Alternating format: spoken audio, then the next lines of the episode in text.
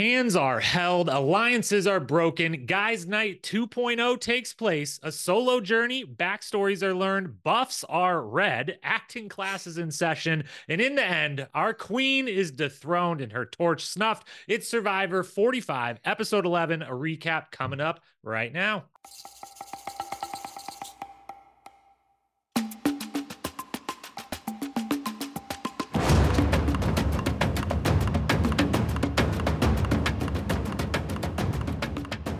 What up, my fellow Survivor lovers? Welcome to the Survivor Historian, part of the Challenge Historian podcast feed. I am your host and born again Survivor superfan, Jacob Hollaball. And with me, as he is every week, is our resident Survivor Historian. That is the one and only, the great and powerful Tony Lance. Tony, how are you doing this week? Not too bad. The decorations are up for the most part. The tree is not decorated, but the tree outside is, so that I consider that a win. Yeah, one or the other. You know, you, you you got something to send a picture. I got a picture of it earlier. Mm-hmm. It looks beautiful. You just don't have to send the one inside. If someone wants to know what your your Christmas spirit is looking like, your holiday spirit, you just send them that, and uh, you're good in everyone's books.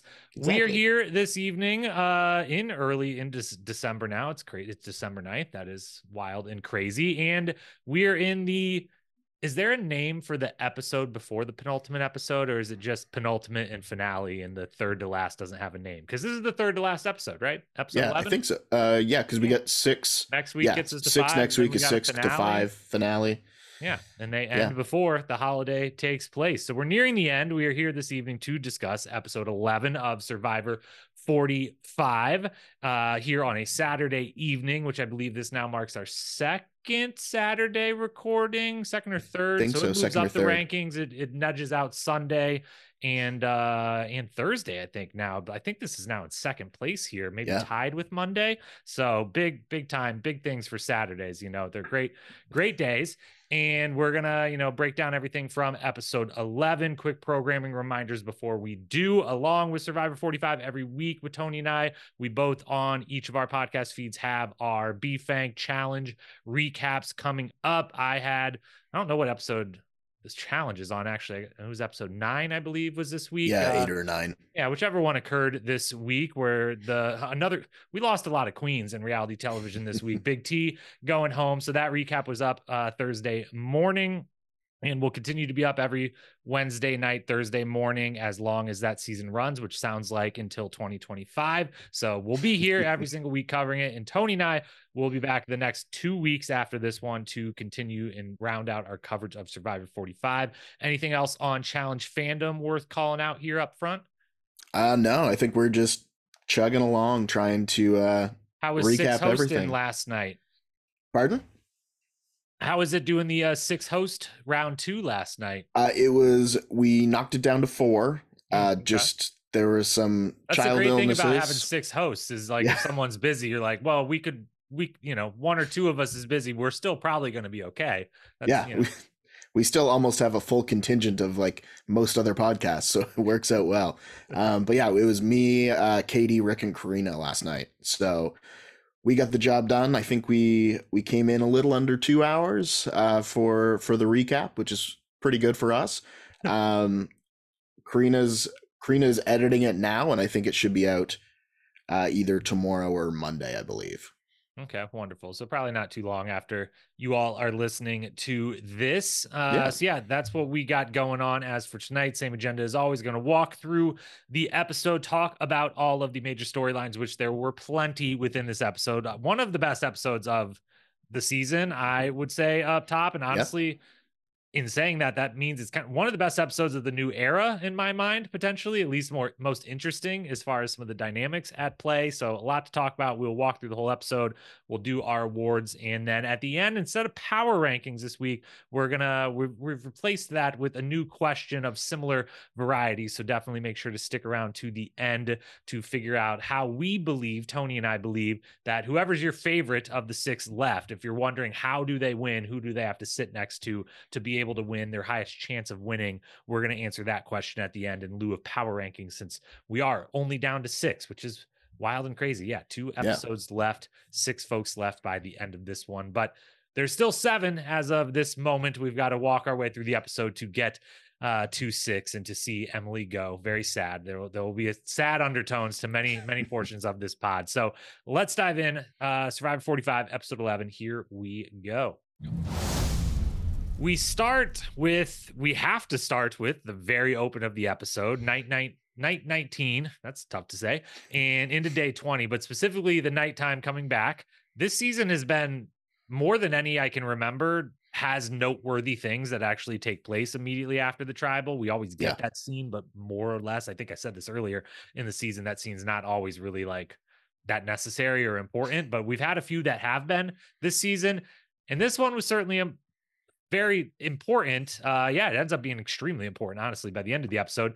They're yeah. all, they literally open the episode. The first words we hear are, let's pop some champagne, which I was like, that would be hilarious if the producers actually gave them champagne. They're like, you did it. You got Bruce out. You guys deserve this reward.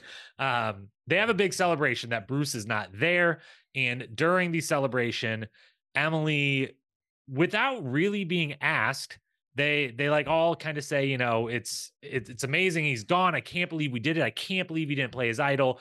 And emily pipes in with you know hey i could give some context to that and yeah. says i told him he said he had this person this person and this person on his side and i told him you don't have julie. She's playing you just like she did Kellie and she like paused it there. It was very dramatically revealed. She was like i told them that you don't have julie and everyone's like ooh and then she's like and then I said that he was playing you just like Kellie, and everyone's like, "Oh shit, Emily, like you! Oh my god!" And Julie literally, instead of getting mad, says, "That was all you, girl. That's an incredible move." Like puts the yep. and Emily kind of covers her mouth in that moment, and maybe or maybe not realizes like maybe I shouldn't have done this. Um, but yeah, she she takes the credit right there in front of everyone and kind of starts the episode off by painting the target on her back.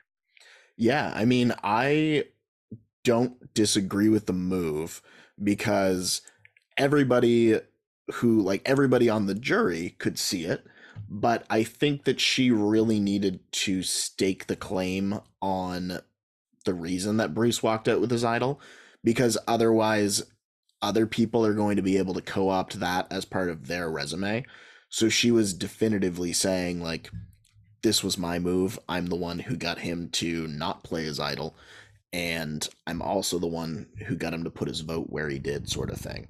So I I don't I mean she know I think that she realized what she did as well. Like she realized that it was like an oh shit moment, but at the same time, you needed to find that line and walk it of yes, I did it, but also not paint a huge target on her back which Julie was more than willing to help with.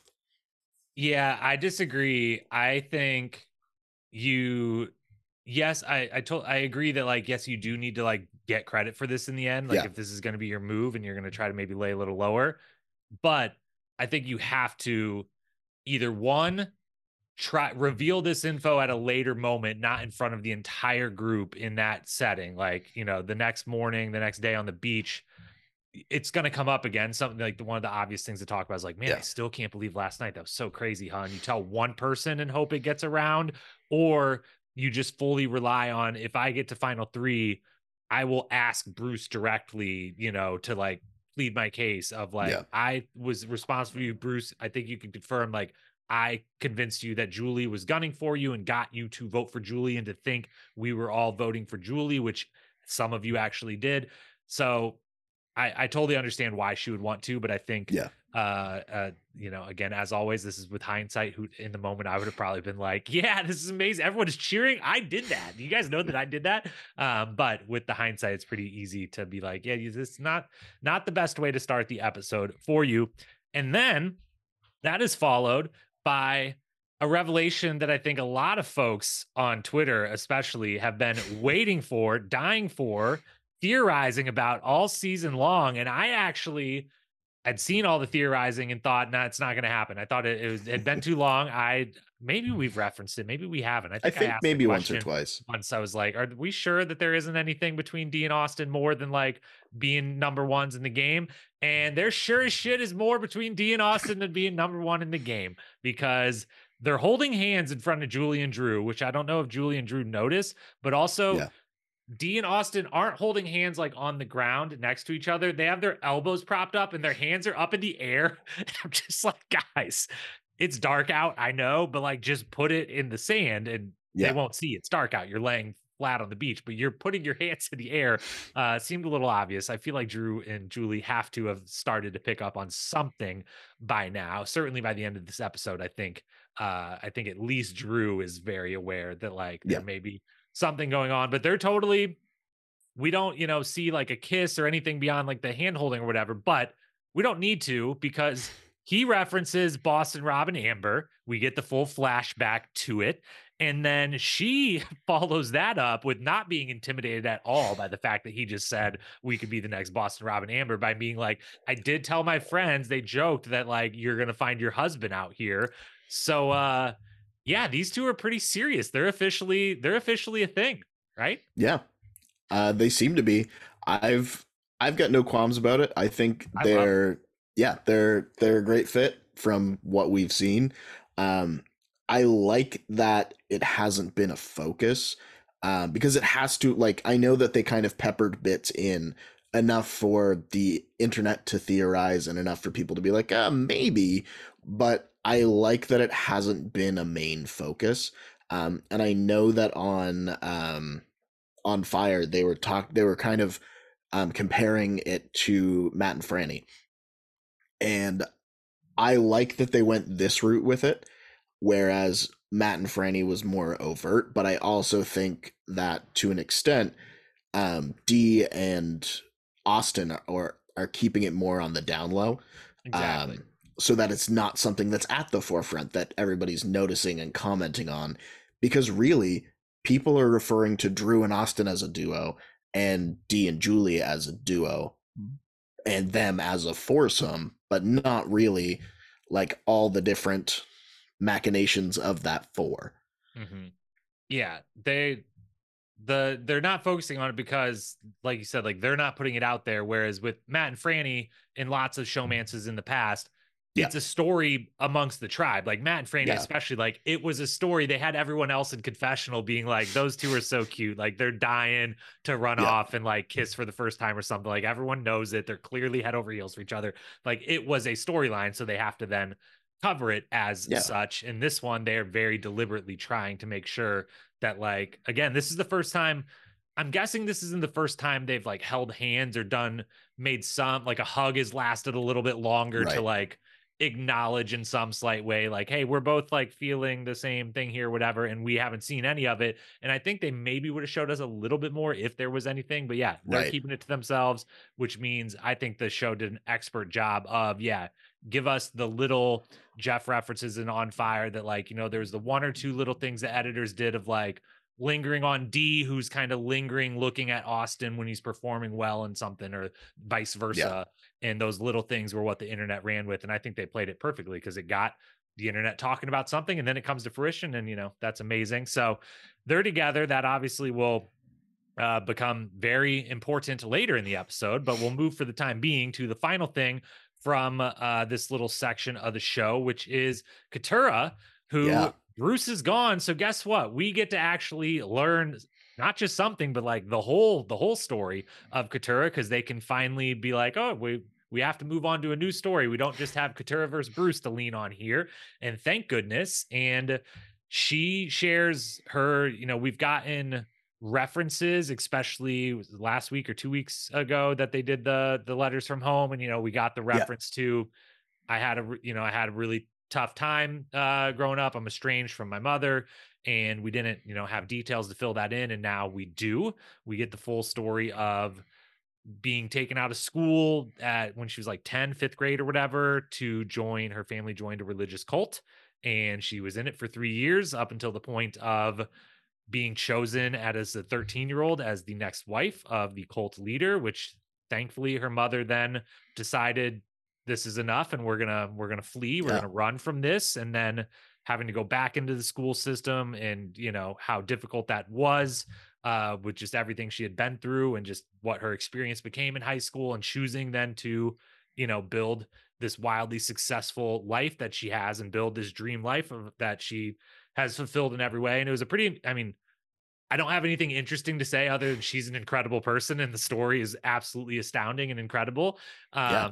And I'm thrilled that we finally got to learn more of this. And I'm thrilled that she was on the beach long enough and got at least close enough with a couple people to finally feel comfortable being vulnerable because sharing this on national television is not not easy you know uh, I, I, no. I, can't i don't know that from experience but i can imagine it's not and uh yeah. and i'm just really glad that we got to the point where she was comfortable to share and where we got to learn all this about her because i would have been you know, if we would have after the fact learned, you know, this incredible story, um, I would have been a little bummed that we didn't get it and that they just focused all their attention on just she really doesn't like this guy. This guy just really annoys her, you know. So I'm glad I'm glad we got the Katurah story finally. Well, yeah, and it's it's really interesting too because so many people said that she was so singularly focused on Bruce, and I mean, all of her confessionals that they chose to show us were but that was to tell a story and that was to complete a narrative arc that they wanted to tell as production to make a TV show.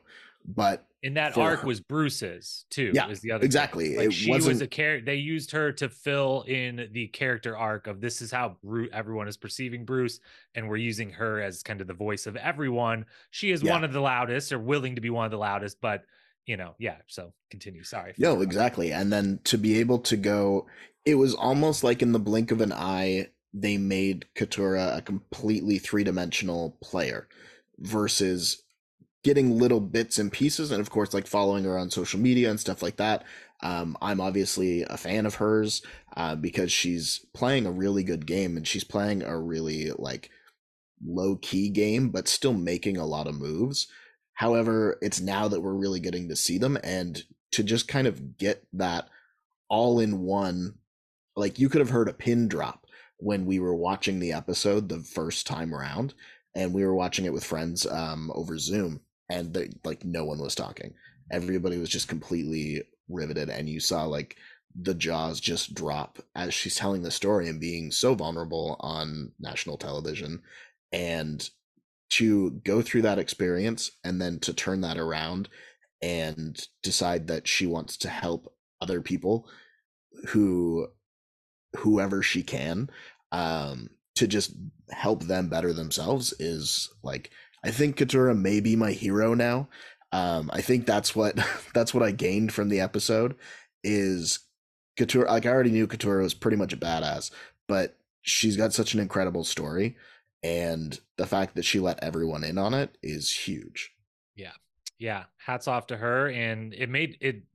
The whole time I just wondered, man, if they like if they could have got Bruce off much earlier, like what would yeah how what what else would we have got to learn about or what would we have seen or just different gameplay that she would have played as well but specifically just the edit that she would have maybe gotten a different they would have had to you know go more quickly to her own story versus being the kind of lead character in this other person's story for the sake of filling in this compelling arc of the one guy that to be fair, like of the guy, you know, the guy that was coming back. So it was like we if anyone's yeah. gonna like get a kind of tier A storyline across this season, it's the guy that we brought back. Like everyone's gonna be interested in what that's going on. And so it all it all makes sense. Uh just made me wonder, like, man, I wonder if if how if she would have felt different earlier on, if we would have learned some of this, or if we would have just her game obviously would have been very different if she wasn't so focused if bruce wouldn't have been there as long but uh glad he's not now and glad uh although there i do have a comment about bruce later in the tribal because i felt I feel really bad for him. Um, I feel I, terrible for Bruce. Like yeah. I like I genuinely having followed Bruce because usually at the start of a season, I'll just like I'll follow everyone on Instagram or social media or like wherever they happen to be, and I've always enjoyed like Bruce's posts and stuff like that. He was super um like he was really self-aware of like only being on the show for one episode and having that storyline of being the guy who got hurt and pulled within the first like day and he took it with grace and came back again and like it was this big thing that he's the first returning player of the new era and then to get the like overbearing edit yeah sucks he just, yeah he just got a a raw deal on the edit. Yeah. I mean, not to not to say that everyone else's feelings weren't valid in oh no, not in everything, yeah. but uh, again, it is they pick. You know, they only have time to pick a storyline for most people if they even get a full fledged kind of arc and storyline, and uh, yeah.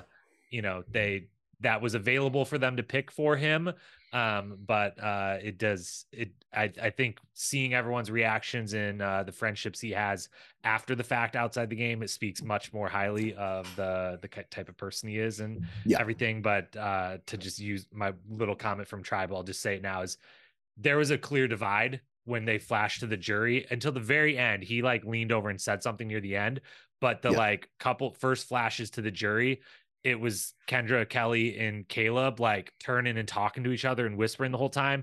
And Bruce was like noticeably like half yeah. a seat away and just kind of stoic and like not interacting. And I was like, ooh, it hasn't been a fun 36 hours at Ponderosa. I don't think. I don't think it's you know going well. And I just felt awful. But uh that's that's neither here nor there. Uh what is here and there is a journey which is taken, and that's what we'll chat about next. So a boat comes. Uh, Jake is very. Uh, I I did get a chance to listen to uh, um, the pod has spoken Tyson's podcast on the Ringer Reality Show, and he made a great point that I didn't totally. I kind of picked up on in the episode, but I didn't realize how smart it could be. It doesn't end up mattering, but that yeah. Jake is like, we heard a boat, and I made sure I was like the first to the beach just in case. Like, who knows yeah. what this thing says? If there's any power in being the one that's holding the paper in your hand, whatever. But like, I've got nothing here. I'm grasping straws. I got to get down there. I got to be first. And that is like the little, little smart things that can be done. it doesn't pay off here, but it could have. So, um, yeah, he runs down there. We find out that there is a solo journey, one person. And very specifically, I actually did like that they put right away in there, like, mm-hmm. hey, you guys don't have to figure it out amongst yourselves how to like draw something or other if more than one of you wants to go, you draw rocks. Here's the rocks. There's one green yeah. one in there. I appreciated that. They draw. Everyone participates in the draw. Emily gets the green one and seems to instantly be like, fuck, I did not want, I didn't want this one, but now I have it and I guess I'm gonna go. And now she's going. Uh, do you think, do you think everyone should have drawn? And do you think Emily had, was there a choice to be made? Would it have been weird if she was like, actually, never mind, and like, can you guys all draw again? Or I, I, I didn't think she should be drawing or trying to go on this journey, and then it ends up being her. I think that the realization that the target had been painted coming back from tribal and then having the opportunity for one person to go when you've got seven people and four of them are in a tight alliance and three of them are sort of each on an island unto themselves. I think that it makes sense for everybody to draw because nobody, even if you don't want the advantage, there are certain people that you also don't want to get the potential advantage. So I could see Emily wanting to draw because it's one more chance that a Julie or a Dee does not draw the rock, um, versus I want to draw the rock because I want to go. I think it was more so like I want to make sure that they have the worst chance possible of getting it. I just I go the other way of thinking if the target's now on me and I know it is, I feel it. Yeah.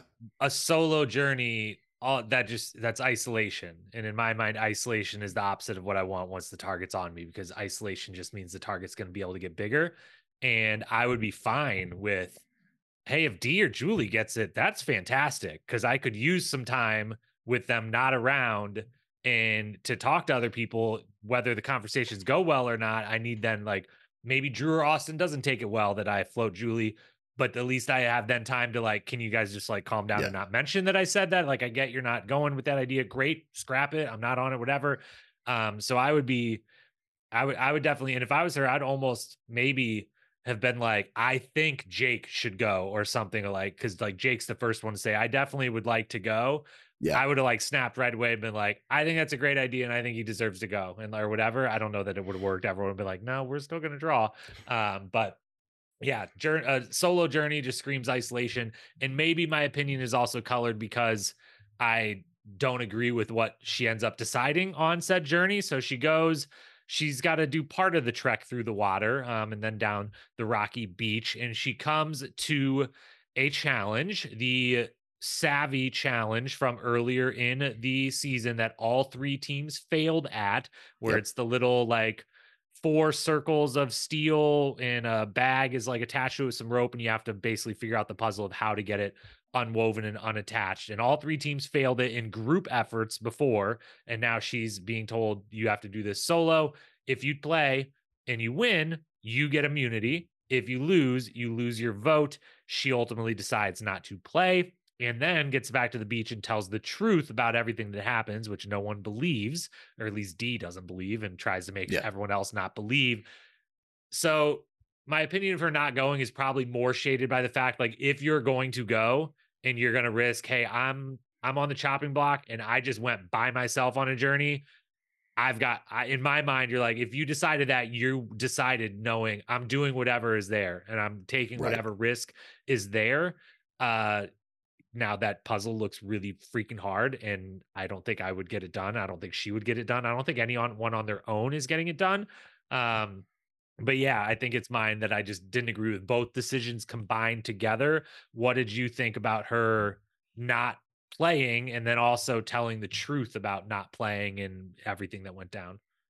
Yeah, so I look at it from the point of view of if you're if you're going to like draw the rocks and you get the green rock and you're going to go, you have to assume that if it's a solo journey, there is an opportunity to get something. So, in that situation, if you already know the targets on you, I think I would side more with this gives me the opportunity to get an advantage because it very easily could have been an advantage in the immunity challenge, or it could have just been like you one and three, like pick a box. And yeah, like she probably doubted anything. that it was as good as it was. Of uh, yeah. you get immunity if you solve this, which is right as good of as good as you can get. And I don't think we've Pretty seen much. that maybe before. Um, like once or once era. or twice, but not as often. You're much more likely to get like because it's typically two or three shit. people. We haven't seen too many solo journeys. Yeah, so I like I understand why she went, and I understand even if you're going to take the time, like if you're going to be on a solo journey, you're going to isolate. I think Emily's probably the best one to do that because then she can work through all the different groupings of people. And even though it takes her away from the conversations, it also gives her time to sort of prioritize the conversations that she has to have when she goes back. As for actually doing it, I'm also in line with her not doing it because you look at it, you know that four people have already failed this. You know that you know the people that failed it. So if you think that like Caleb and Sabiyah are two of the like more strategic, like more I guess savvy in that sense, they're going to be the ones who are most likely from your tribe to do it because you nominated them. And Jake and Brando were the other two, and she spent time with them.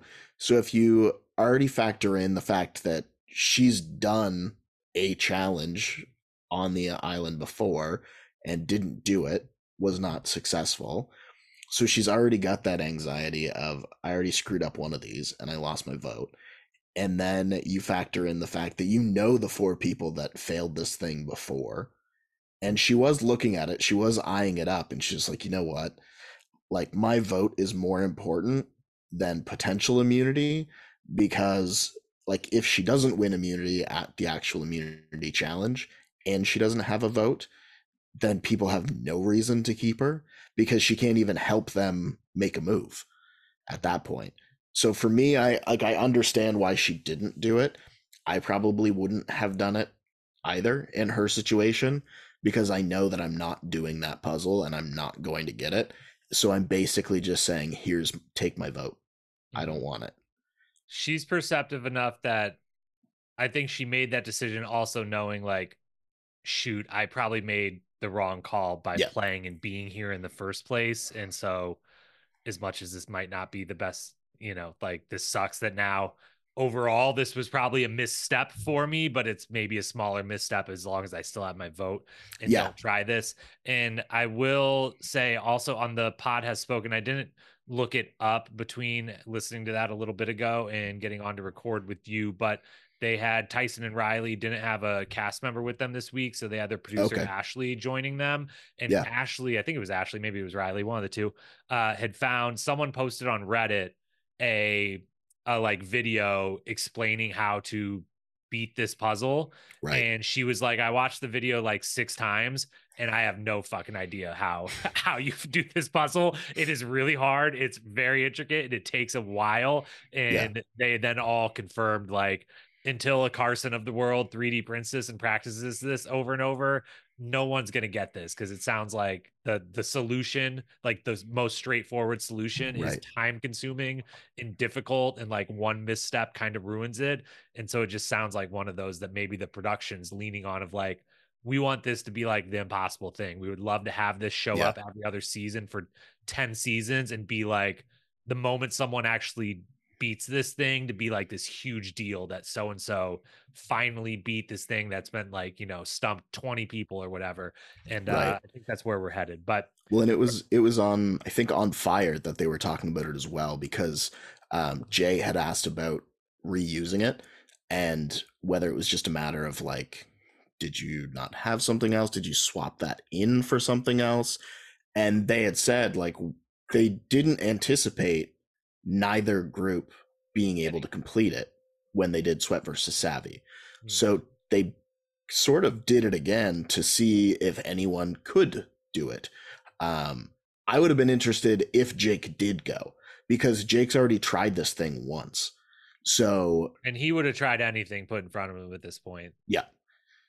yeah so it would have been interesting to see Jake, if he did it. Jake and Katurah both try no one else probably tries. Maybe Drew. Yeah. Drew's pretty confident in his mental he is acuity. And I would almost say the the Reba the Reba four. Maybe if any so comfortable that they would, yeah. Well, yeah, and they have the majority, so yeah. they could very easily go. And any one person from the Reba four that goes, they can still pull a tie. Yeah. Well, they're as we find out throughout the, rest of the episode, they're not as comfortable as they would have liked to think that first night on the beach, handheld and all. But uh, we'll get to that first. We have to talk about the immunity challenge. So they play, in my mind, one of the better games that I've ever seen on yeah. Survivor. I absolutely love this. They're attached to a rope.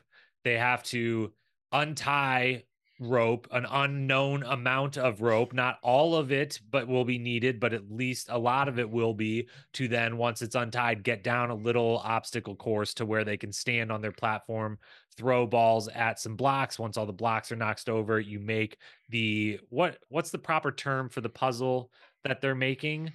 Uh, like the um, floating um, word puzzle, like yeah, kind of like know. it was. I've not seen one like that before.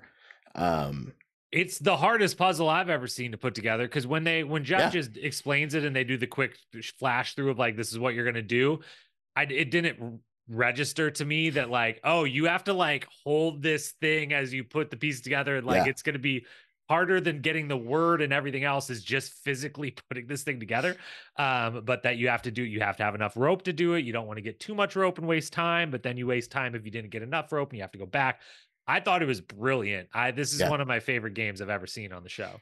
Uh, yeah, when I was watching it, I was like, I would kind of like them just to take this immunity challenge and put it in as a daily in the last section of the challenge this season. Yeah, like I would love to see start stealing more things from Survivor yeah. already. Well, not only that, but like you've got what this is day 2021 so they're already depleted as far as like mentally physically everything else if you put a group of people who are at like the top of their game and play this exact challenge, I think it's still just as intense and I think it's still just as like neck and neck. And it works so well in the challenge because it's like a mini not so fast is the first yeah. portion of like you got to get this all untangled and it's like a variation of that. Um so yeah, yeah uh Survivor should use this game again. The challenge should steal this game. uh Drew gets the win he beats out Austin, who are really the only two.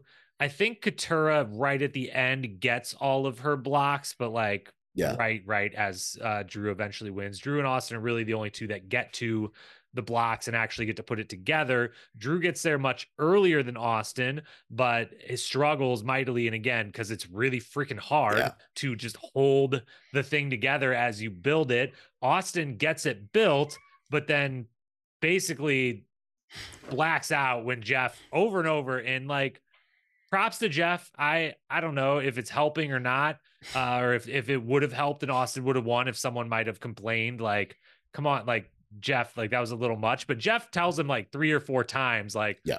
You've got to look at both sides. It's got to be correct on both sides. Austin, have you checked both sides? And he just stands there just looking at it um and never and says afterwards like yeah i just i don't know man i was out of it and it was i was confused and whatever Drew gets it. Uh, big win for Drew. He's very excited, as he should be.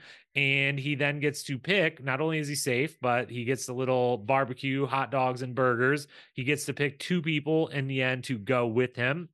He picks first Jake, saying that uh, Jake and him have gone the longest without getting a reward. I did not fact check him. I took him at his word, and that no one else seemed to fact check him on that.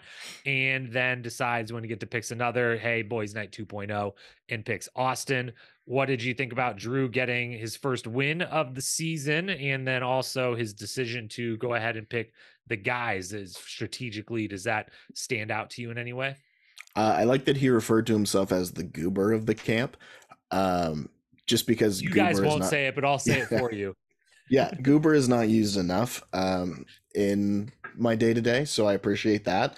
Um, I will also say Austin just completely blanking on that puzzle reminded me so much of Wendell on Ghost Island. So he completed his puzzle and stood back, but didn't call Jeff over, and then Laurel completed hers, called Probst over, and won. Oh. And Wendell was like, what's the deal? And Jeff, like, they had that conversation there of like, unless you call me over, I don't know that you're done. Like, I don't know if you're still thinking about it. I don't know what's going on. Like, you realize that, like, Laurel wins this, right? Like, that this is the logical conclusion. But, like, Wendell just, it just didn't fire in his head yeah. to call Probst over. He, like, finished the puzzle. And then he was like, cool, that's it.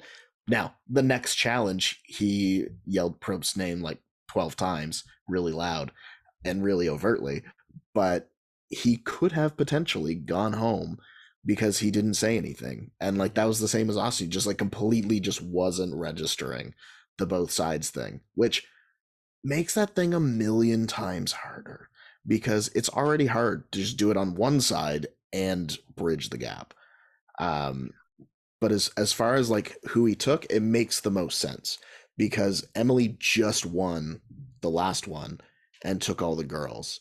So it makes sense to turn around and do the exact same thing simply because if he takes the guys, he knows that like he's got two picks, he can take the two guys. If he takes one of the girls, then it looks fishy no matter who you take because you're either excluding one of the two women in your alliance, you're bringing Katurah, who isn't really a part of their gameplay at the moment, and they're like, oh, well, is he trying to bring her over? Or he brings Emily, and then it's like, well, Emily just won a challenge and she just made this big move, and now Drew is cozying up to Emily more so than before. So I think the only way that he doesn't paint a massive target on his back is to do exactly what he did. Yeah, in my head, I'm just thinking like, can he has anyone ever in that situation, like as they walked off to a reward or whatever, like signaled back to the other people, like if this in this instance, like he wouldn't have done this because he didn't really want to eliminate her, but like if he's like Emily, like you're coming, and then he like looked back and like winked at Julie and Dee of like get the others on board, like em- Emily out of here, like get the others on board. I got her out of there again. Um, I don't know that anyone would ever do that, but in my head, I was just like thinking about that would be fun if he did. You're awesome. correct that it's just you don't often get the safe choice to make strategically of like no one's gonna yeah. this is not gonna negatively impact my game at all by who I pick, but like we had this a reward 36 hours ago. All the women got to eat. Jake and I haven't eaten in a while. and like this will be fine. It's half of our Yeah. alliance, the whole thing. So yeah, it makes sense. I was happy for Drew. Uh, we did not get any Kenny Kenny Loggins. Um, they did not pay for any good music over No. this uh, hang. It wasn't as much of a bro fest as the one was before. I, we didn't get any farts, even like not even one. No, fart, not a one. One burp, one fart, something. We could have got it, but Drew is safe, which is probably honestly the most interesting thing as far as who could have won. Uh, Yeah. because I think things would have been very different if he wouldn't have won. I think uh, he would have played very different, and maybe if he didn't play different, the target would have been uh, pretty firmly on him. Uh, Yeah. maybe as much as Julie or Emily, um, or either. So he wins. That's interesting. And then we head back to the beach to get a good old fashioned scramble. So at the beach, everyone early on, everyone not named Dee uh, or Julie herself is pretty on board with the idea of we all painted this picture about Mama J last time. We kind of lied to Bruce about wanting to vote her out, but we were able to do it because we actually do want to vote her out and just Yeah. planned on doing it this time. Everyone's in lockstep. Drew is more or less leading, even more than Emily is. Drew is leading in he because he knows to really make this happen, we could do it without Drew, Austin and Dee.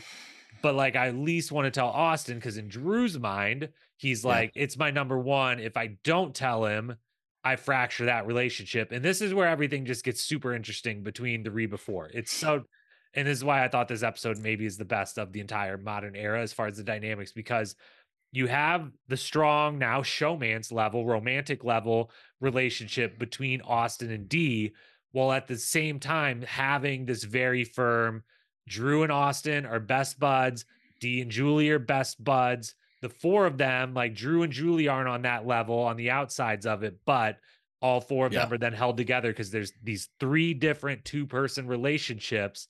And so everyone slowly has to do the thing where Drew has to be like, well, I know we don't need him, but like if I don't tell him, then Yeah. this hurts me later on. So I have to tell Austin. But then in the back of my mind, I know that Austin's gonna be like, well, shit, dude, like I can be okay with this, but like I have to tell Dee.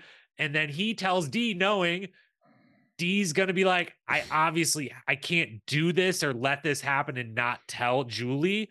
And Yeah. everyone knows that those things are gonna happen, but they also know like I want the thing to happen, and I have to tell the next closest person to me, even if I'm pretty confident the Dom knows that are gonna happen. And so it's just such a mess, but such a beautiful mess, and is just the perfect dynamic that I just it was unbelievable to get to watch play out. And Yeah. Austin, especially the conversation between Austin and Dee is definitely the highlight where Yeah. he just you could see it on his face like I shouldn't be telling her like oh man like Drew why'd you even tell me I shouldn't be telling her he literally says I wrote down exactly how he phrased this here um let's see there is a strong movement against her against Emily against Julie. He's just like so reluctant to say it. And then he won't say Julie again. He then says her again multiple times after that. Uh Yeah. how what were your feelings on the the finally the Reba four having some real true cracks and breaks and uh votes being cast for each other here? I mean, you knew it was going to happen. We talked about it last week. It kind of has to happen while you have the numbers because as soon as you lose a couple more people, if you're truly going final four with the Reba four, you're kind of hooped because everybody's going to on each other's game because you've all played together. So it's not even a matter it's it's a matter of it's really hard to take credit for something that you've done as a quartet. And on top of that, they showed it um, just like they didn't comment on it, but they showed earlier um, Jake and Katurah doing trying to make fire, and then Katurah references it where she says like, "Why can't we just vote somebody out at four? Why do we have to do all this, Jeff?"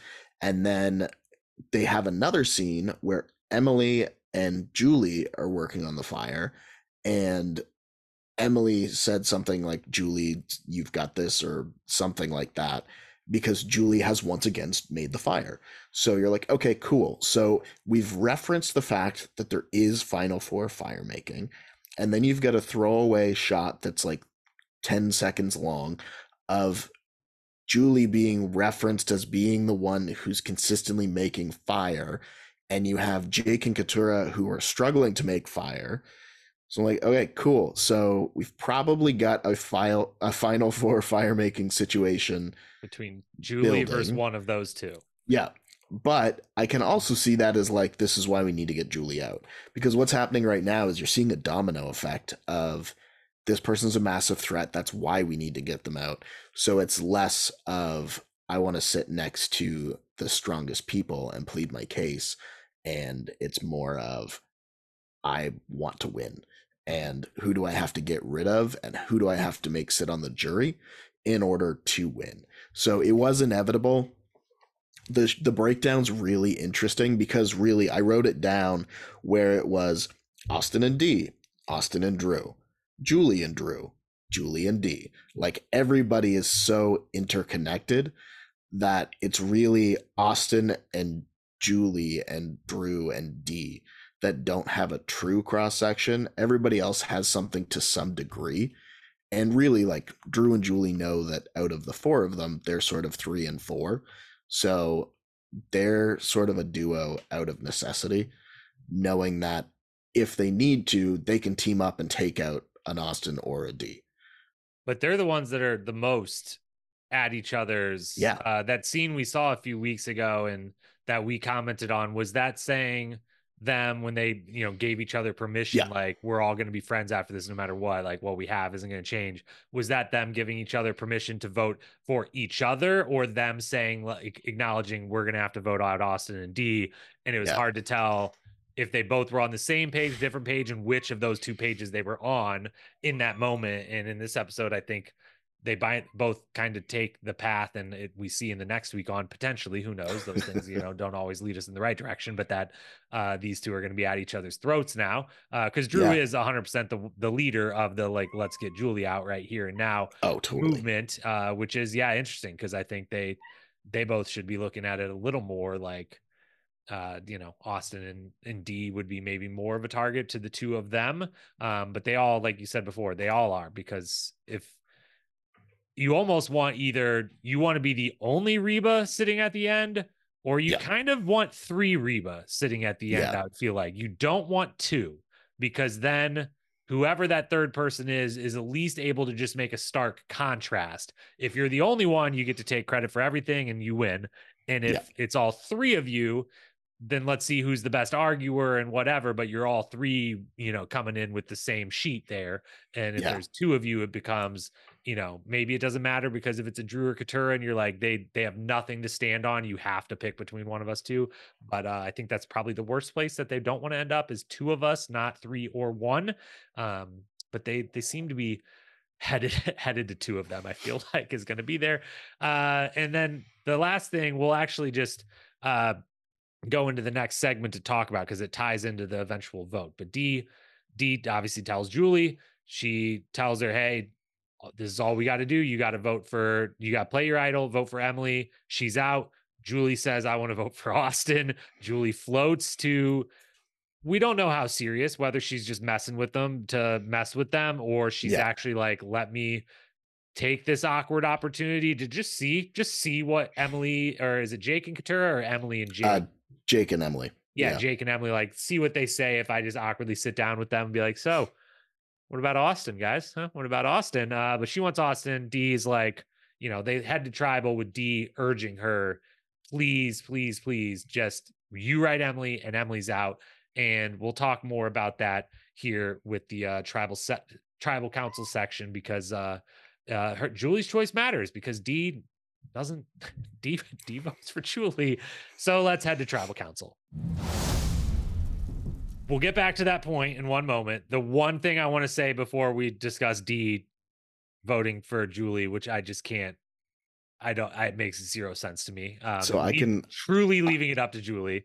Um, I have a take on that. Okay, well, hold it for yeah. uh, 90 seconds because I will, I do have to say, uh, Jeff brings up a point that I believe he and the production crew deserve an applause for from both of us and I think from a large segment of the Survivor fandom. He references because it is uh, important in this context of like, hey, there hasn't been like a lot of idols played. There's hasn't been like many advantages at all this whole season. And he's referencing it because, like, hey, the, probably someone's holding things. I want to see if any of you want to, the way everyone last week was like, Bruce has an idol and he's going to play it. I want to see if that happens again. But it does bring up a good point, and I have to just give them a, a quick applause. Yes, part of it is because people have continued to fail at the journeys or not participate in them but there has been very few idols and almost no advantages in this whole game. There was the original idol and beware advantage on everyone's beach. And then there's been what three journeys in total since the merge, basically. Think so, yeah. But we've had Emily not do it, three people fail, and then the three people take the uh the amulets over playing for something or taking the sandwiches. So Austin uh, got his vote back though. So two of them failed and Austin got his back. Yes. Uh so overall though compared to the lat you know the first four seasons of the modern era there has been a i don't know what the percentage drop off is but it's steep as far as advantages and disadvantages. I am a big fan of that. I applaud that. And uh, just jeff calling it out made me realize like oh yeah there is that's one of the many reasons why i'm enjoying this season so much is because there was back to what i would call kind of a normal level of there's always an idol or two floating in the game. And if one gets used we'll get one back in. We'll offer an advantage here there, but it's not like every episode you're like, wait a minute, what three people have idols? What four advantages are out there? What's going on? The whole thing. So I loved it, and I just wanted to quickly shout out Jeff in production because uh, I I appreciate this. So I will concur that there haven't been a lot. However, there's been a lot more like lose your votes, and I would say that this episode in particular is absolute proof that they should just like leave it the fuck alone and let people play because the only thing that came into play this episode was a hidden immunity idol and an immunity that was won at a challenge. There was no other game mechanic. Like Emily didn't take part in the journey thing, so she didn't lose her vote. Everybody had access to their vote it was a blindside mostly of Emily on on some level she saw it coming but nobody knew that Julie had the hidden immunity idol other than Austin and Drew and D but nobody knew that she was going to play it other than really D so they didn't ha- like nothing. There was nothing. There was no twists like nothing at all.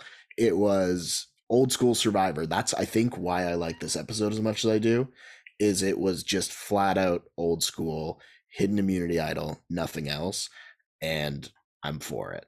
Yeah, it you know, it's not always going to work out like this, no. but it's not manufactured the way you know, I think they they got to a point where they're like, you know, this only works in the way that it did in this episode maybe one out of three times that like an advantage yeah. ends up getting played in a dramatic way that's really compelling and interesting and authentic and so they got to the point of like let's engineer and kind of manufacture every episode so uh, the blind side because there was this advantage in this and no one knew or whatever and this is the type the payoff is much greater when a more old school method like this of these idols were both introduced long ago. Yeah. And then multiple episodes ago, we kind of in a passing moment, we find out that Julie has it. We don't even really know until this episode she still has it and that she's not going to give it back.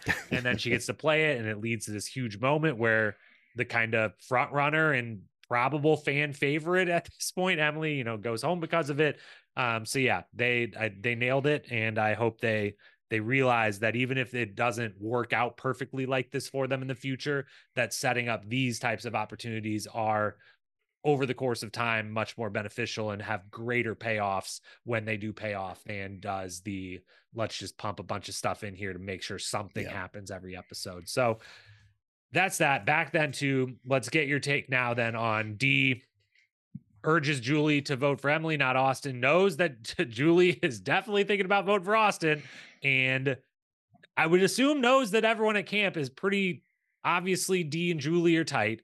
Uh, yeah. It's not like she's hiding anything. I don't think she's gaining anything by, you know, she tells Julie back at camp, like, I'm going to vote for you and we're going to get really mad at each other afterwards, like tries to come up with this idea. Yeah. And it's like, I, no one no one's coming back to camp and being like, wow, Dee and Julie are on the outs. Like no one's believing that. It just, I have no idea why Dee did not also vote for Emily in case Julie voted for Austin or anyone else, her, Dee herself.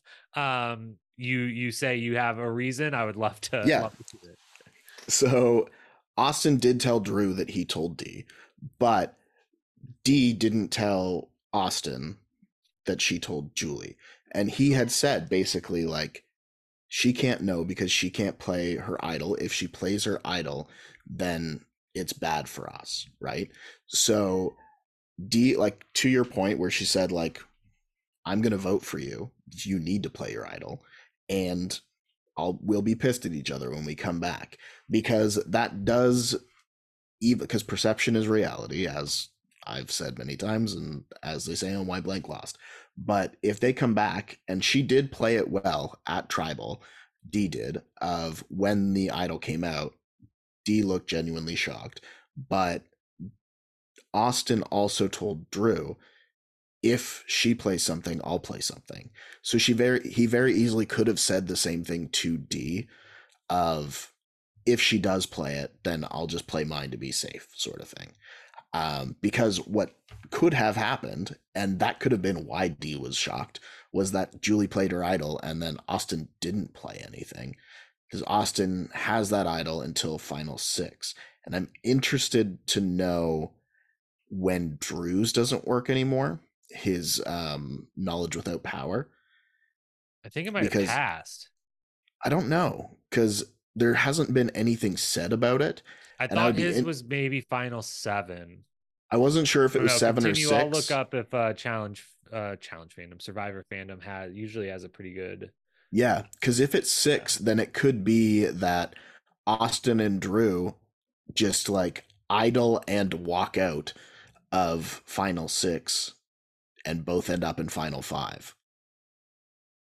Yeah, they don't have Drew listed as having an advantage anymore. Okay. So I wonder if he no longer has um, said advantage. I think I, I for some reason in my head I had it that it ran out at seven. Yeah. Um, but uh, I don't know for sure. Hmm. Uh, yeah, yeah nothing, nothing on here. Um, yeah, I'm gonna go though with he doesn't. If we haven't heard about it, and he he would have mentioned it in a confessional, I feel like. So I feel like that that uh doesn't doesn't exist anymore. Which makes final six a bit more interesting because if it was like like I said, like if it was that Austin has his idol, and Drew has a knowledge without power, then they could sit there and then he could just leave, and then Austin could play his idol and it they has can make expired. sure that they're uh, cool. He, it's the safety without power. That one, yeah. It was only good until the final ten. Oh, geez, that's been gone so for a while. He has not had then. it for a while, which is why we haven't heard about it. Yeah, fair enough. So, uh, yeah, but I mean, I you're correct. You that's an astute observation, and I was not thinking about it. So you're correct that yes, this is Dee's way of hiding that she told Julie anything. But again, I just I don't think they're gonna they're not no one's gonna believe it is my like thing. So like it's fine that you did that, but she did play it and everyone's gonna everyone sees the chain of communication here and is gonna be like, well, we think we did a pretty good job and like yeah maybe she knew anyways and would have played but like i don't know i feel like she's gonna get accused no matter what and it's gonna it's I gonna think, come out I think it would have worked worse. I think it works. This is best case scenario that Jeff read every single vote because then they know that Dee voted for Julie. Yeah. If it was he read every single vote and there were two votes for Emily, then you're like, okay, well, Dee is now on an island unto herself and she is completely screwed. But where he read every single vote and every single vote other than Julie said Julie, I think that that does help if they actually play it up. They could just not. Like it could be something that does not happen next episode and they come back and they're like, "Hey, we did it." Because really it's Dee's move. Julie Julie like did it, but it was Dee's idea yeah, and Dee like Dee's Julie. plan. Yeah. Yeah. Dee chose for Emily to go home instead of Julie. Yeah, it's all Yeah. it's all Dee's. Dee Dee has made all the moves for Reba. If Yes. if the jury was able to watch our edited edit of the show, they would all 100% right now I think be like, "Well, Dee wins. She's the, literally the only one left with anything to truly Yeah. take credit for. She could take credit for everything Reba do- has done as Reba has done everything that has happened. So, uh she is she's in the driver's seat, but I mean, I I like both of them and if I wasn't rooting for Emily to win of this 7, there's a part of me that might be rooting for Austin to win, but Yeah. it would have been something else if Julie would have done it and would have And sent would have sent Austin home. with an idol in his pocket. I mean, it. I don't think it was the. It, this was the right move for her to make. I think if she Yeah. does that, there is zero chance that Julie doesn't go home at at the next time she isn't immune, no matter what, um, because she is she take overtakes Dee and and then some in the like Yeah. everyone loves you and you just did that, so like, um, she's winning, but uh. She definitely thought about it, and I, I, I was a little. I didn't know what was going to happen. I definitely No. did not was not confident that last vote was for sure for Emily except actually I might have been I did say in my notes by the end of the tribal council and this is I know they the editing team is unbelievable so you know who's me to nitpick at some little thing but I literally put my notes for the tribal council on we were many minutes in and many answers in and I felt like we were on the verge of like saying it's time to vote and I wrote Austin has not spoken yet. Austin hasn't been called on.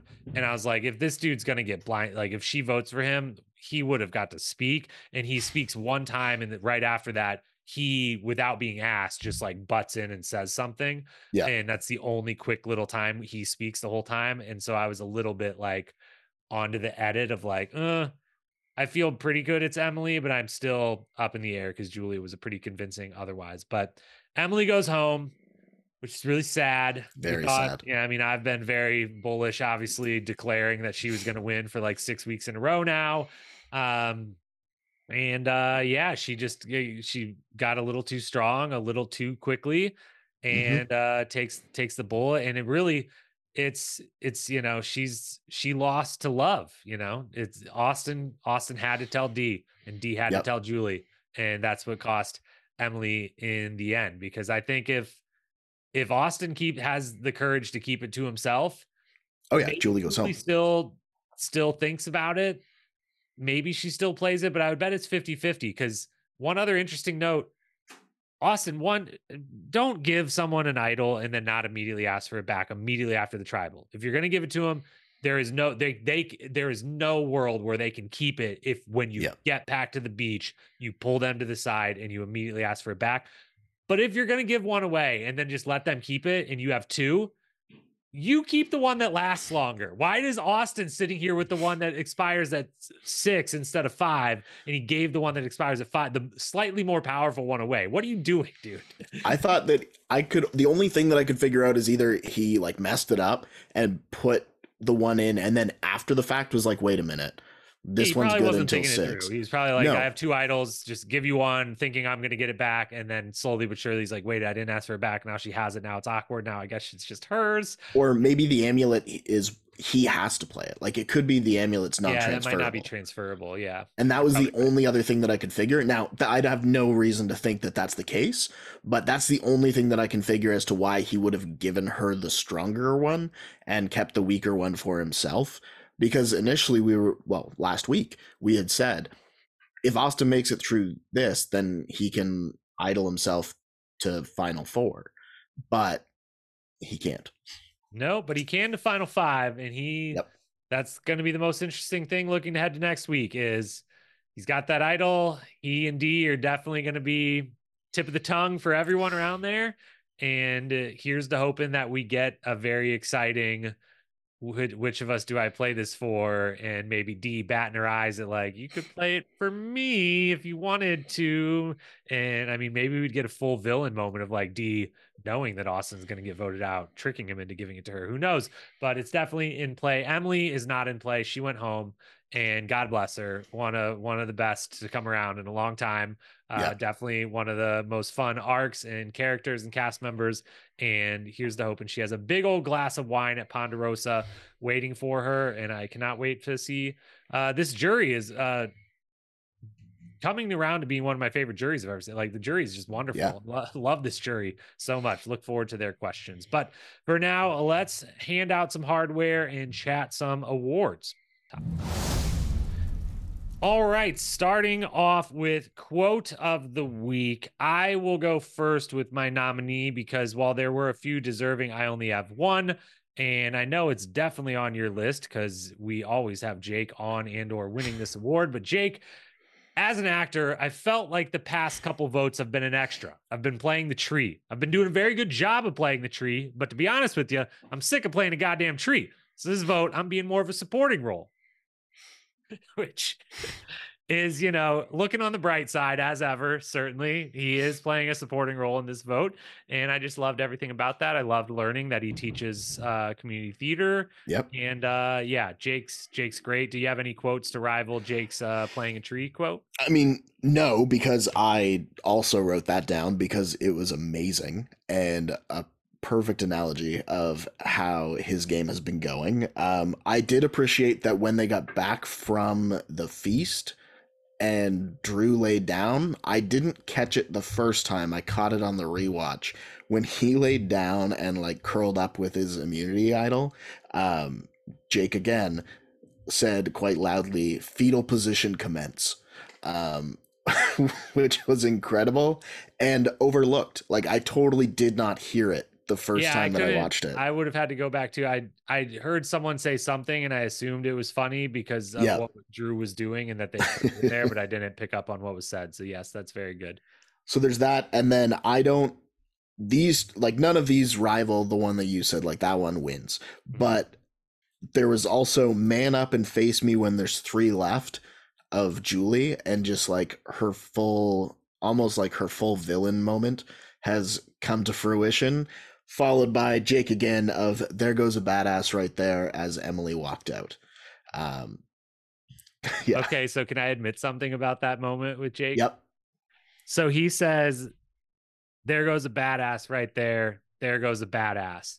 And obviously, Jake has his accent, yep. and specifically the second time, I it sounded with his accent like he said, there goes a badass right there. There goes a fat ass.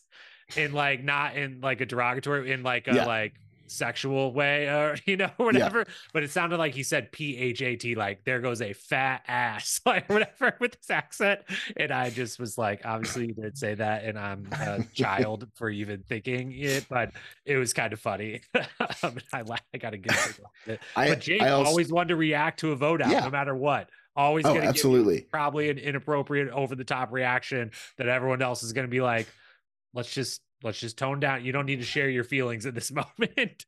Uh, you don't have the talking stick jake. Yeah uh, i although like his loud whoa sorry whoa is quite possibly one of my top five favorite quotes from any season of survivor ever. Well we will uh, probably do a season recap where we hand out the quote of the season. So uh, that'll strong contender to say. That. I already have my quote for next week because it was in the next time on. Oh wow! Well, yeah, it was again with Jake. I'm not out of this game. I'm a wolf in goat's clothing.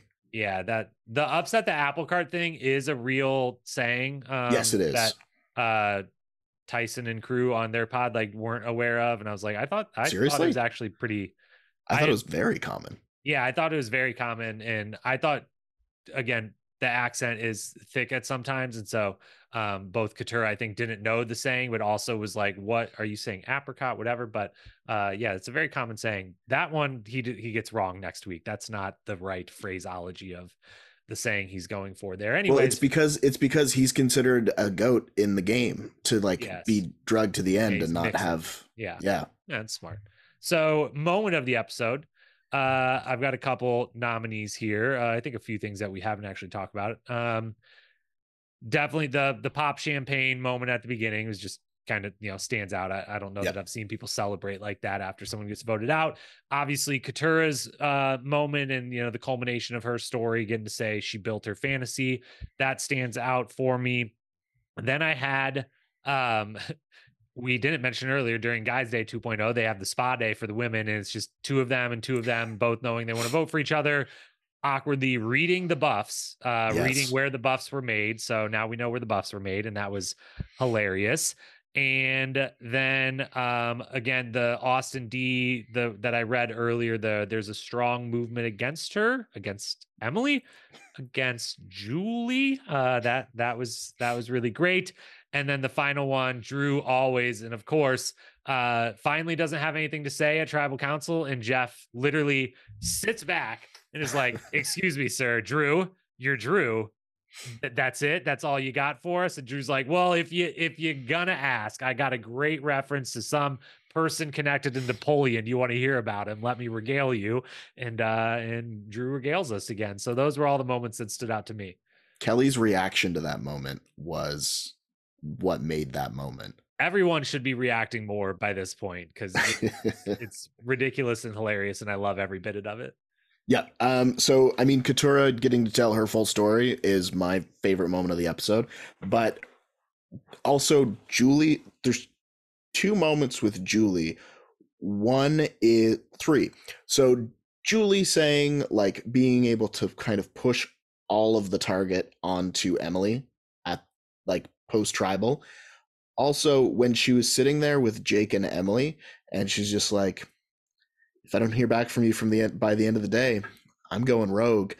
And I was just like the the like confidence and just badass. It was total badass. Um, and then when she when she was talking to Dee about Austin when they were in like the wood, they were in the jungle, and she was just like, without Austin, Drew's weak.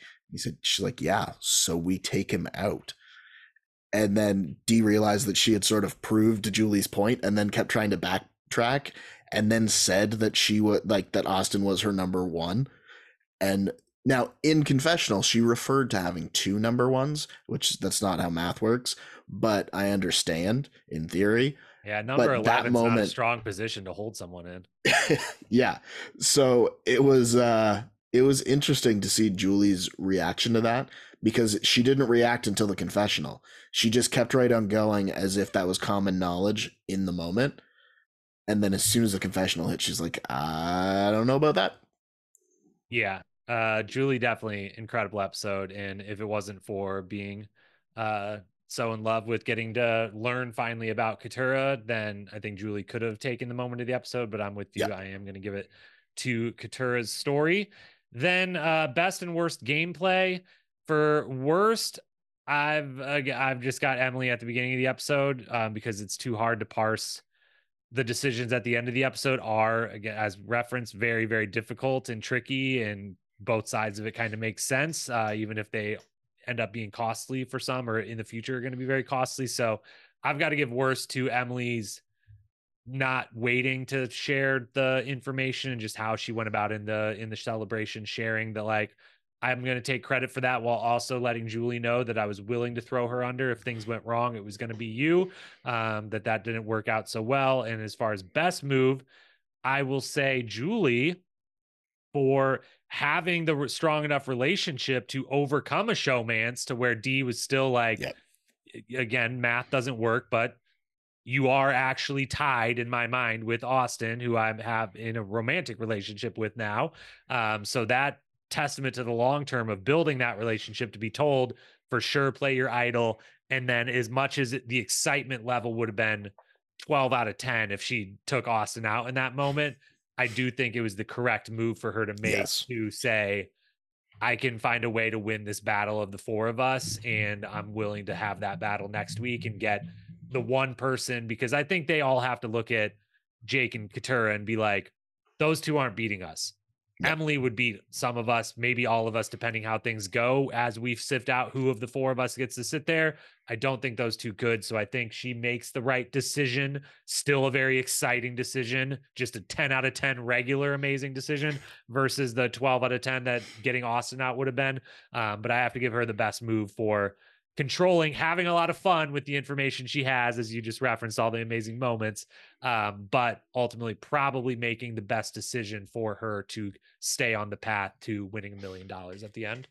Yeah, so I was able to um, separate all the stuff at the end and gave my worst move to Austin telling Dee because probably shouldn't have done that.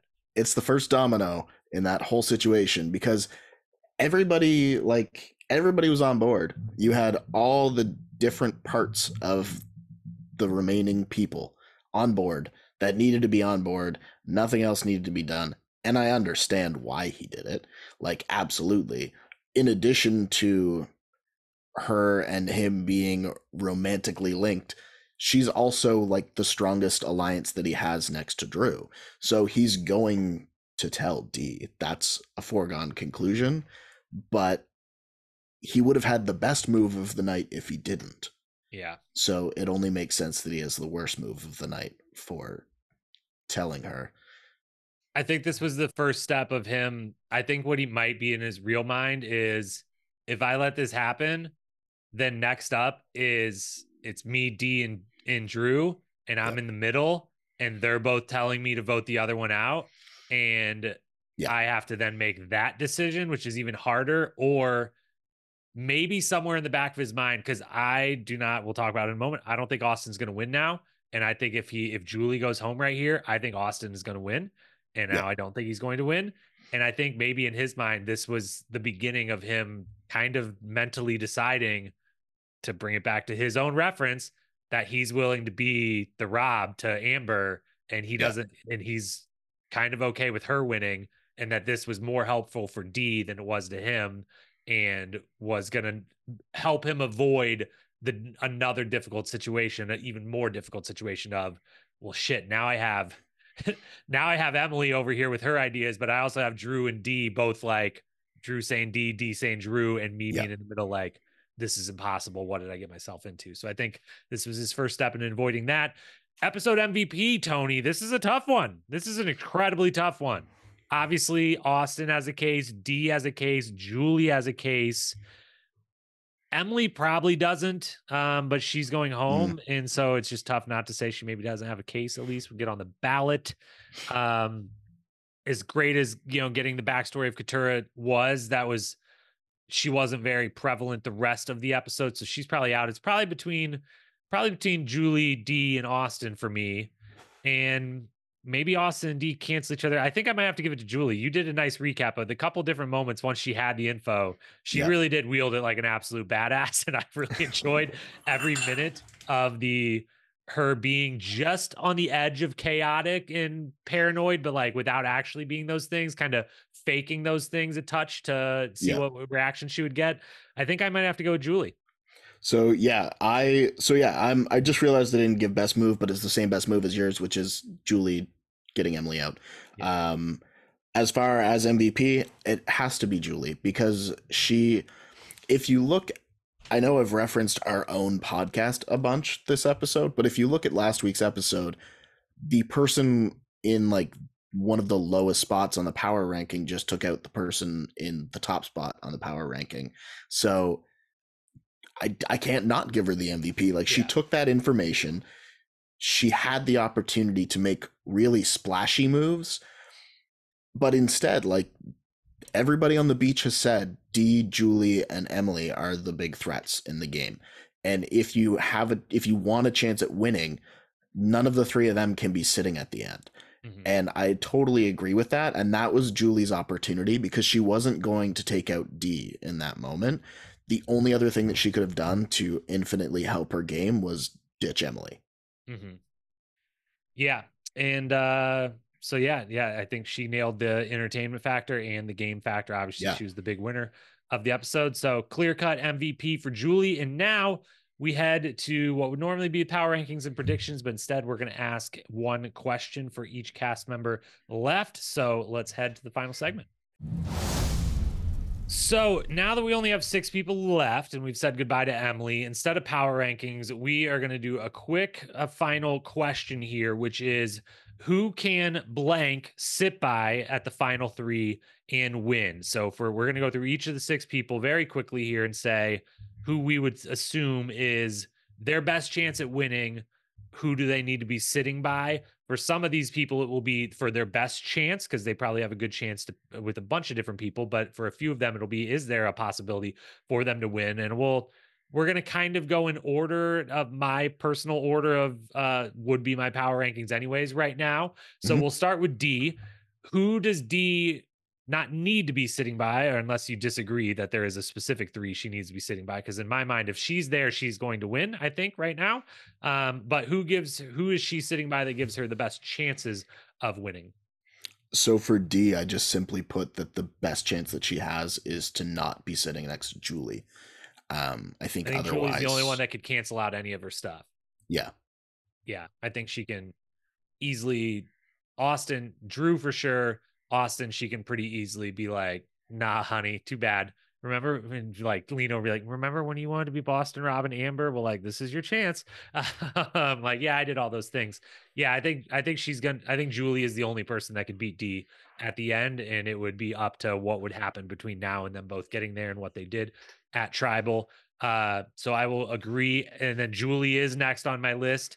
I think if she's sitting next to anyone other than Dee, she will win. Yeah. Similar answer to that I would have actually said for Dee, and that I'm probably about to say for Austin and Drew. If Julie's sitting next to Katurah and Jake, is the highest probability slam dunk, possibly unanimous vote. Um, barring some crazy shit going down in the next two weeks that gets earns one of those two a vote. Uh, do you what say you? Um, I think that I think that Jake and Katurah have the best chance against Drew, but I also think that they need to be there together. Um, I mean, honestly, if you have, huh, if you have Julie Katurah and Jake there, you've got three lawyers as your final three, and I'll be really interested to see how that plays out. Um, I think that Jake and Katurah are able to talk their way into a couple of votes to explain why they're still there. Um, so I think that no matter what, they would be able to snag at least one or two votes. But their best, their best chance, and I know I'm jumping around, but their best chance would be to sit next to Drew, because I think if either Austin, Julie, or Dee are next to them, it's a much harder battle. Whereas they can discount Drew's moves as Austin's or Dee's or Julie's rather than his own. Or Emily's. And that gives the two of them agency. Mm-hmm. Yeah, well, yeah, we this was silly to try to do it one by one when the answer's kind of the same yeah, groupings. Uh, because I basically agree with everything you said. Um I honestly don't know that Jake and Katurah I don't know if Jake can get any votes without doing something dramatic in the next two episodes. Maybe Katurah can because I think she did have it, much stronger relationships than maybe we were given witness to to some people on the jury that might just not want to vote for the Reba person or whatnot. Right. Um, but I find it hard to believe either of them isn't going to end up in a Owen as the most recent example situation of the best they can say is, you know, I survived and the game's called Survivor, and everyone's like, well, yeah, but that's kind of not the game we really play anymore. We don't give really give out votes to people just because we like them and they're here. Um, I think, I, yeah, I don't really, I don't want to say there's zero way they could win because maybe yes, if it was those two and Drew, I think Katurah could talk her way into it, and maybe even Jake could. Um, but it's going to be tough, and it would require, I think, even them. Again, though they are lawyers, so this could happen they would have to really like bring Drew down. Like yeah. they would have to continually Drew would have to be like say me and my alliance did X and they would have to be like, well, person that, that he just referenced on the jury, can you confirm like yeah. This from my point of view, Drew actually was just voting along with that, same as we did, same as we did on that vote. And it was actually yeah. Dee or it was actually Austin or it was actually Emily. Um, so yeah, I'm right there with you. For Katurah, Jake, they got to be sitting there together. And with Drew, maybe Austin. I don't know. Maybe they could bring could Austin be. down. Like, but he Austin's... won. He won enough immunities, and he had idols and stuff, so he can. He's got that to cling to that they even don't have. So, but I mean, he has the hardware in that he found he found the idol, but Julie and Dee found the idol. Like, really, they gave them the final clue. Yeah. And so they could talk him out of that win. He got the amulet with Jay and Kellie. And like Kellie even acknowledges that it was Emily's move to get her out, not Austin's.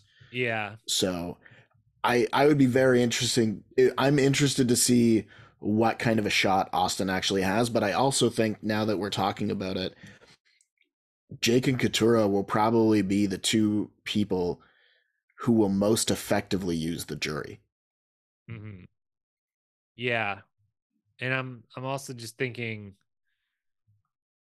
Uh, the the only thing I'm just thinking about is is much as I try to come up with ways that Katurah Jake could win, the thing is, if they sat there with only Drew or only Austin or just one of the four Reba, yeah. that would mean that there's three guaranteed votes of the Rebas that have now been eliminated over Depends on that jury. they went out. Um, with the exception of Drew is the one that I could see like I could see Julie being like, I'm okay not voting for Drew. It's yeah, I got to there. I got there. We had that conversation that one time, but I got there. Uh, um, so yeah, they need to be sitting there. Drew, weirdly needs to be sitting next to Austin, I feel like, in either Jake or Katurah. Um, yeah. I feel like it actually helps him, maybe weirdly, to have Austin there to be able to say, we did a lot of this stuff together, but he was kind of the lapdog of Dee, and I was actually like the one between Doing the stuff. two of us, like offering some ideas and things like that um and maybe being able to get Emily to be like yeah I was working with the two of them but like Drew was the one like pitching stuff Austin was just kind of like I've got idols whenever we need them um yeah. but yeah the in summary dear Julie's probably going to win um I unless so. they're the only the two next two out and you did reference earlier I didn't I had picked up on both moments where they referenced the fire making I hadn't thought at all of like maybe they would take it out, but eh, I don't think they're going to take it out. So, who wins immunity next week? Will Dee betray Austin or Austin give himself up for Dee and who goes home? Any predictions that you would like to make on those three levels, Tony? I don't think that anyone that's left wants to let Julie get to the end. Now that she's made that move, after getting out Emily, who was the biggest threat, Julie just made herself the biggest threat by getting out Emily. Mm. So if she wins immunity, obviously that throws a wrench in the plan, but I don't see a way forward for Julie really because uh, like she's Dee's going to have a way harder time with Julie than if she sits next to Drew and Austin. So I think that I think that I think it's Julie, but yeah, I think it's Julie. I'm gonna say it. It's I think Julie's going. It's a complete toss up between yeah. du- Julie, Dee, Austin, and Drew, like all four of yeah. them, because again, I think everyone will slowly but surely, as much as Julie might have gained power, will quickly realize, as we on the outside are able to from the edit, Dee got Emily out. Yeah, that, that was her she convinced her she got the information she needed from her one ally and she convinced her other ally to do what she wanted and not what that person wanted with that vote. So this was on dee.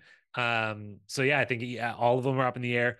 I really would love to see drew win immunity again as far as the most interesting because yes.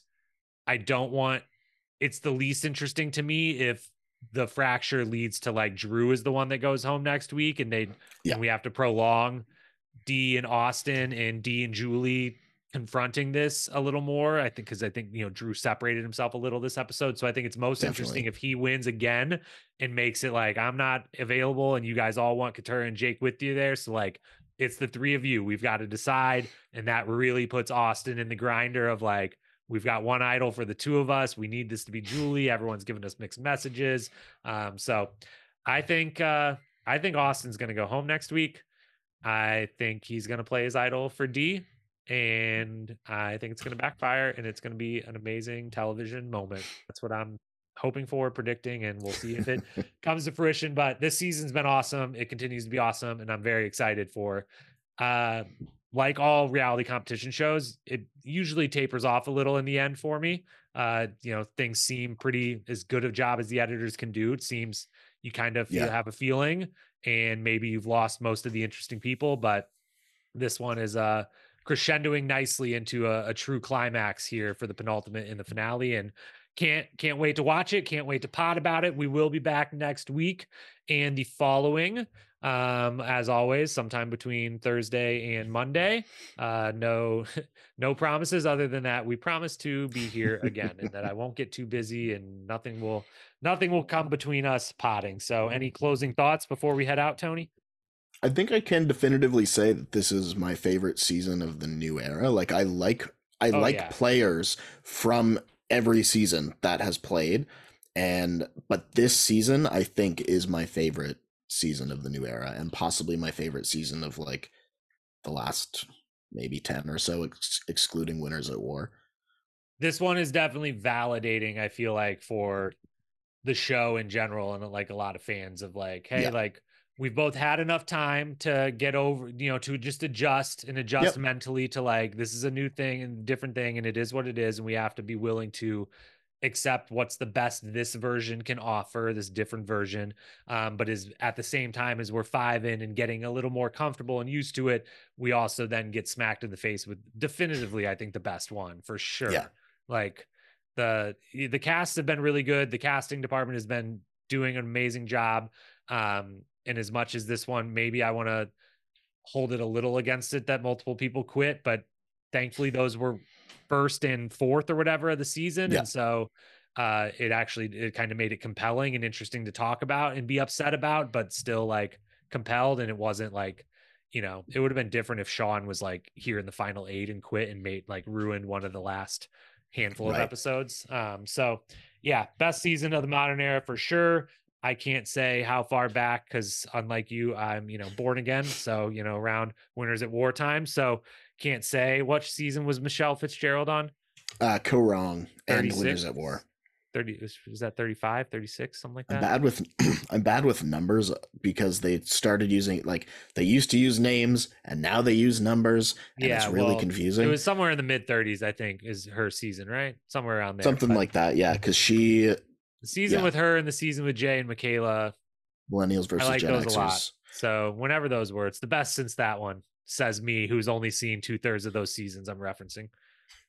I'm pretty sure Millennials versus Gen Xers was 33. I think. Yeah, that sounds right and 35 was I want to say Heroes, Healers, Hustlers. I've had, to, I've had to type it down a couple times for their resumes for challenge, but that's neither here nor there. It's an amazing season. It's been yes. super fun podcasting about it, and we will be back to do so next week. So until then, everyone have a great rest of your weekend and week, and we will talk to you later.